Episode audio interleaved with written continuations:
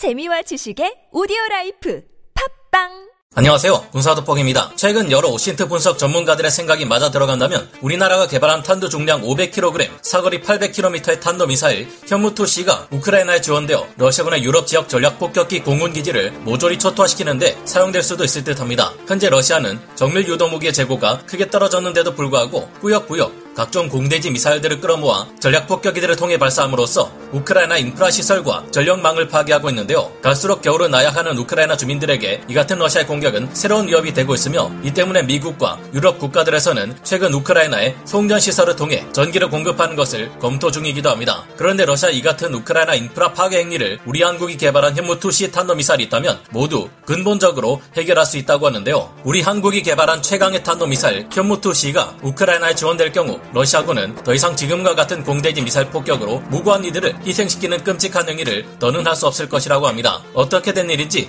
좀 더 자세한 상황 알아보겠습니다. 전문가는 아니지만 해당 분야의 정보를 조사 정리했습니다. 본의 아니게 틀린 부분이 있을 수 있다는 점 양해해 주시면 감사하겠습니다. 현지 시각 11월 28일 올렉시 다닐로프 우크라이나 국가안보 및 국방위원회 서기는 우크라이나 주민들이 처한 어려움을 토로하며 이에 대한 파격적인 해결 방법을 제시했습니다. 현재 우크라이나의 에너지 인프라 시설들이 러시아의 대규모 미사일 공격으로 연일 파괴되었고 이 때문에 당장 12월부터 닥쳐올 추운 겨울을 나야 하는 우크라이나 주민들이 생존의 위기에 처하고 있다고 밝혔는데요. 러시아 지속적인 미사일 공격으로부터 남아있는 우크라이나의 에너지 기반 시설을 보존해 겨울을 견뎌내기 위한 가장 확실한 방법은 미국과 유럽을 비롯한 한국 등의 여러 국가들이 획기적으로 긴 사거리를 가진 탄도 미사일을 우크라이나에 지원하는 것이라 올렉시 다닐로프 국가안보 및 국방위원회 서기는 밝히며 이 같은 무기에 대한 지원을 요청했습니다. 올렉시 다닐로프 국가안보 및 국방위원회 서기는 사거리가 800km를 넘어가는 장거리 미사일이 우크라이나군에 지원된다면 우크라이나는 더 이상 혹독한 겨울을 나기 위해 소형 발전기에 의존할 필요가 없어질 것이라 주장했는데요. 이 무기가 어느 나라의 어떤 미사일을 의미하는지 정확히 알 수는 없었지만 여러 오신트 정보통들은 이를 위한 무기 체계 중 해당되는 몇 가지를 출연했습니다. 첫째는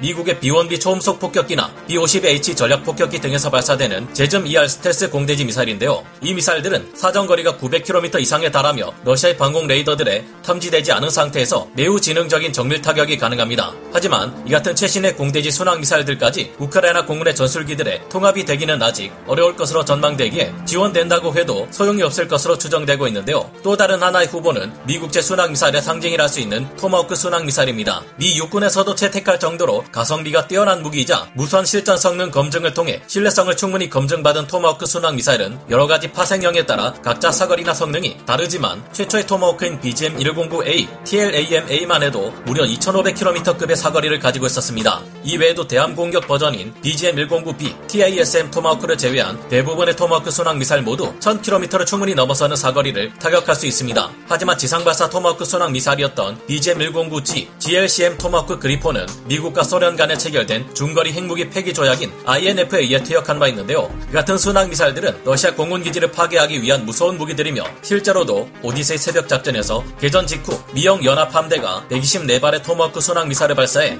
리비아의 방공망을 소멸 시켰던 만큼 우크라이나에 지원될 경우 무엇보다 무서운 무기들이 될 수 있습니다. 그러나 우크라이나에는 이를 발사하기 위한 구축함이 없고 현재 다시 개발되고 있는 지대지 버전 토마호크 순항 미사일은 완전히 개발이 끝나지 않은 상태라 우크라이나에 지원될 수 없는 상태입니다. 그런데 세 번째 후보로 거론되는 것이야말로 우크라이나군이 원하는 목표 성능에 가장 근접하며 러시아 본토 깊숙이 자리 잡은 전략 공군 기지들마저 초토화하기에 아주 적절한 무기인데요. 바로 우리 대한민국의 지대지 타격용 탄도 미사일인 현무2C 탄도 미사일입니다. MGM-2K 현무2C 미사일 은 사거리가 800km에 달하며 탄도 중량이 500kg에 이르러 우크라이나가 원하는 탄도 미사일 성능과 정확하게 일치하는데요. 하지만 발사 각도에 따라 탄도 중량 500kg의 현무2C 탄도 미사일은 무려 1000km 이내의 목표물까지 타격하는 것이 가능한 것으로 알려져 있습니다. 현무2C는 대한민국 육군 미사일 전략 사령부에서 운용하는 단거리 탄도 미사일로 원형 공산 오차가 1m에서 5m에 불과할 정도의 놀라운 정확도를 갖추고 있다는 것이 미국의 전략 국제연구센터 CSIS의 Missile Threat 페이지를 통해 밝혀져 있습니다. 탄도 미사일인데도 불구하고 미국제 순항 미사일들과 대등할 정도의 정확도를 갖추고 있는 셈인데요. 생긴 것은 비슷해도 스펙상으로만 따져도 유도 가능 버전의 경우 원형 공사 노차가 5m에서 7m 수준이며 수출량의 경우 50m 수준인 러시아의 9K720 이스칸데르 탄도 미사일보다 훨씬 뛰어난 정확도를 갖추고 있는 셈입니다. 우리 국군은 현무 2C 탄도 미사일의 사거리를 1000km로 늘린 사거리 연장형 버전 또한 총 50여 발을 보유하고 있다는 것이 북한의 화성 17형 ICBM 발사에 대응한 발사 발사해서 알려졌는데요.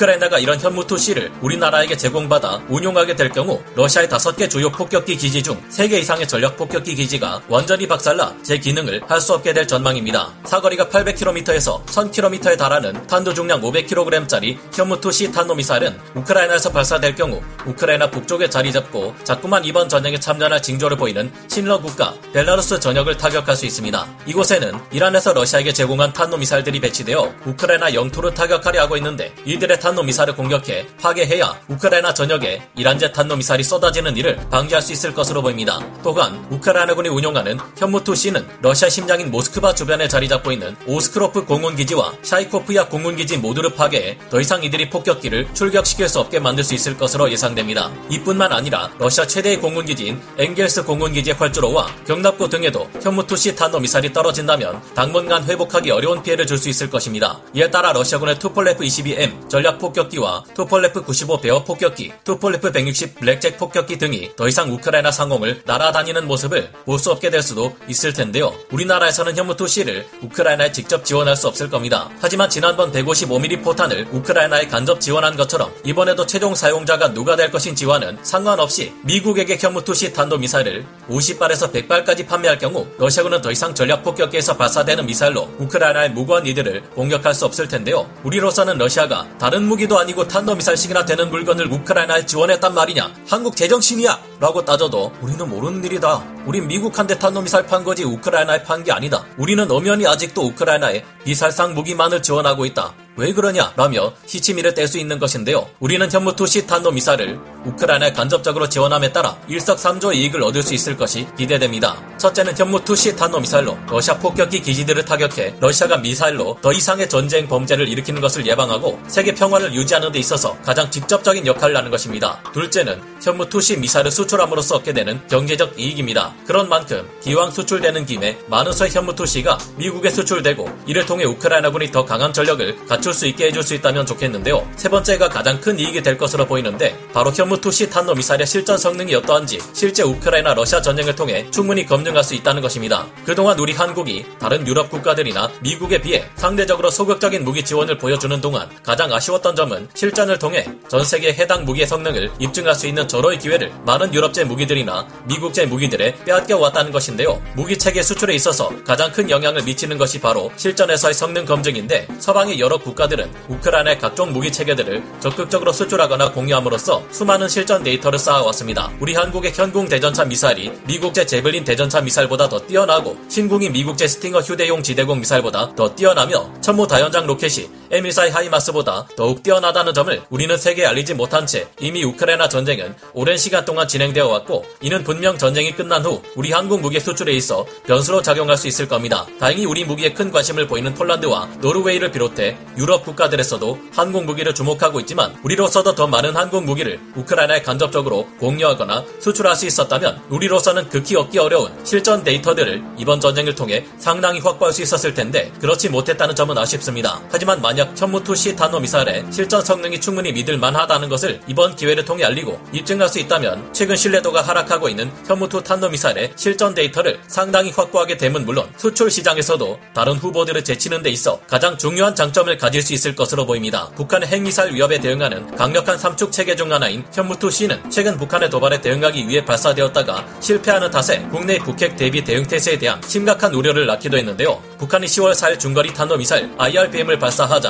우리 군과 주한미군에서는 이에 대한 대응 차원에서 현무 two-C 탄도미사일을 발사하고 ATACMS 전술 탄도미사일 4발을 순차적으로 발사하는 연합 지대지 미사일 타격 훈련을 계획했습니다. 하지만 이때 발사된 현무 two-C 탄도미사일 한 발은 강원도 강릉시 모 비행단 사격장에서 발사된 후 비정상적으로 비행하더니 비행단 영내 골프장 페어웨이에 추락하고 말았습니다. 현무투-C 미사일은 동해 방면을 향해 날아갈 계획이었지만 거꾸로 방향을 돌려 기지 내부의 후방으로 날아가는 모습을 보이며 부력을 보인 것인데요. 다행히 당시 탄두가 폭발하지는 않아 큰 피해는 없었지만 미사일의 낙탄 원인이 무엇인지 분석하고 국방과학연구소와 공동 주관으로 탄약의 이상 유무를 전수조사하게 만드는 계기가 되었습니다. 유사시 북한의 핵 위협에 대응하기 위해 존재하는 현무투-C를 믿을 수 없다면 이는 심각한 문제일 테지만 어떤 무기든 문제는 나타날 수 있는 것이고 이를 바로잡기 위한 적극적인 노력이 수반되어 문제점을 바로잡게 될 때 진정한 명품 무기 체계가 탄생하는 것일 겁니다. 현무2C가 우크라이나에 간접 제공되어 풍부한 실전 성능과 데이터를 확보할 수 있다면 당장 극심한 안보 위기에 처한 우리 군의 문제점도 바로잡을 수 있는 기회가 되겠죠. 이제 중요한 문제는 미국이 어떤 태도를 보일까 하는 것이 아닐까 생각됩니다. 확전을 원치 않은 미국은 현무2C에 비하면 사거리가 크게 짧은 약 300km 사정거리를 가진 ATACMS 전술 탄도 미사일을 지원할 경우 우크라이나군이 러시아 본토의 목표물을 적극적으로 공격할 것이고 이는 더 큰 규모의 확전을 불러올 수 있음을 우려했기 때문인데요. 그러나 미국은 겉으로는 이런 모습을 보였어도 뒤에서는 ATACMS 전술 탄도 미사일을 지원했다는 것이 여러 OSINT 보도를 통해 식별된 바 있었습니다. 그런 만큼 우리나라의 현무2C 탄도 미사일이 미국을 통해 우크라이나에 간접 지원되어 우리에게는 일석삼조의 이익을 우크라이나에게는 평화를 가져다 줄 수 있기를 기대해 보게 됩니다. 오늘 군사 돋보기 여기서 마치고요. 다음 시간에 다시 돌아오겠습니다. 감사합니다. 영상을 재밌게 보셨다면 구독, 좋아요, 알림 설정 부탁드리겠습니다.